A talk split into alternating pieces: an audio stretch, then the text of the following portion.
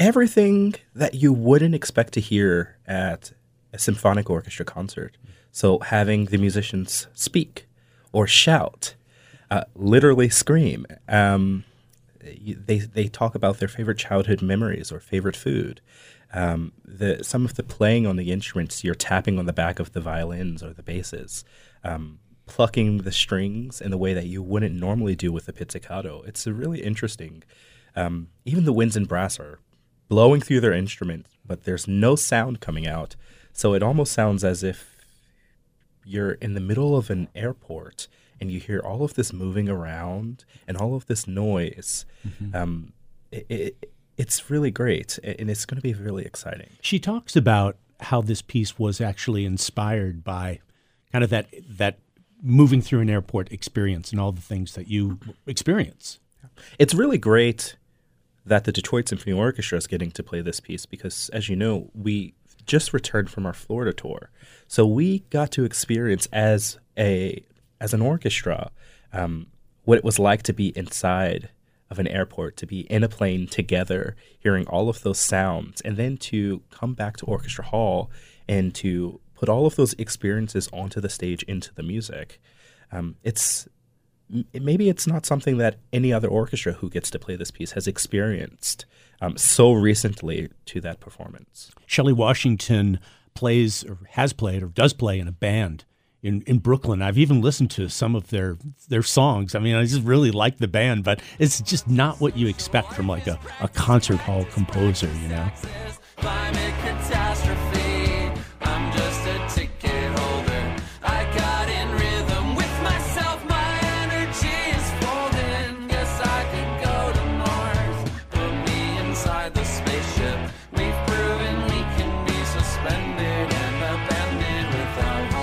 Yeah, she's a fabulous saxophonist, right. and, and that kind of speaks to you, right? Well, are, you a wind guy? Yeah, I'm a clarinetist. Right. Um, uh, long retired clarinetist, I should add at that. Um, but I think, you know, I think that's kind of the point. Uh, especially nowadays, you know, we can have our job, but we can be interested in so many other things that influence the way that we accomplish our job it, it's it's really interesting that she has this love of music outside of the classical world yeah. because when you read her writing and when you listen to her pieces she, like you've said she's taking inspiration from many genres of music many different experiences. You know the best way to approach music is to live. And she definitely accomplish, accomplishes that through her music Na'Zir McFadden is assistant conductor with the Detroit Symphony Orchestra and music director of the Detroit Symphony Youth Orchestra, and he he leads today's performance of classical roots here at Orchestra Hall. Speaking of clarinetists and classical roots, I mean, what a fabulous experience that must have been last year with Anthony McGill, the New York Philharmonic principal clarinetist. Oh, yes. And uh, I, I knew Anthony very well. In fact, he was my teacher from some time. So getting to share the stage with him in that capacity, you know, first, collaborating with Anthony McGill at any level is just one of those things that you get to check off of your bucket list, um, especially as a clarinetist. Um, but to get to conduct while he solos was an experience that I can't even put into words of what it meant to me, um, what it still means to me, and just how fun it was. It was so much fun. uh, the Billy Childs piece is beautiful too. I've heard some of these performances with Steven Banks as the soloist, uh, another wind guy who's just a, a, another wonderful saxophone player.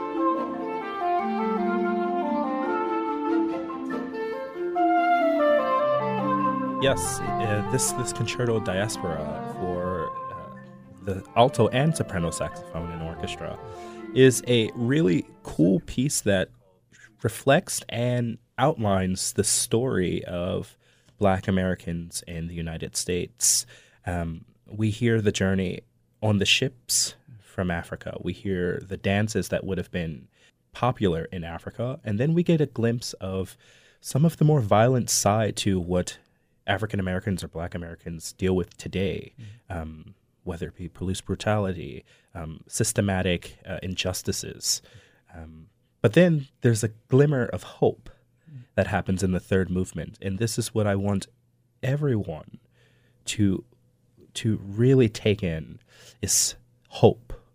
Um, there is something brighter at the end of the tunnel. There's a new day coming, and that's what this third movement really represents.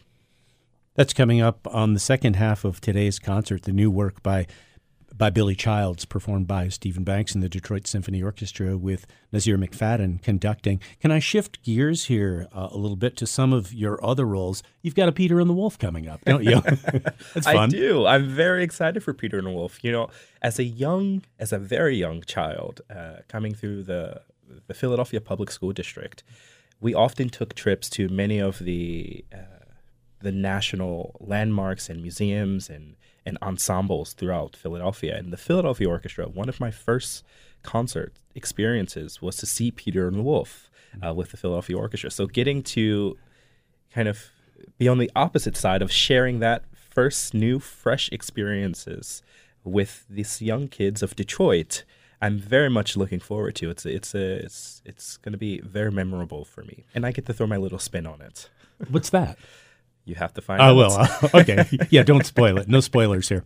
Um, we have a special guest. I'll say that. Okay. Gotcha. I, I understand. And, and, it never gets old. I mean, it's a piece that just you know it's uh, it's hundred years old now, almost. Almost. it just almost. never never gets old.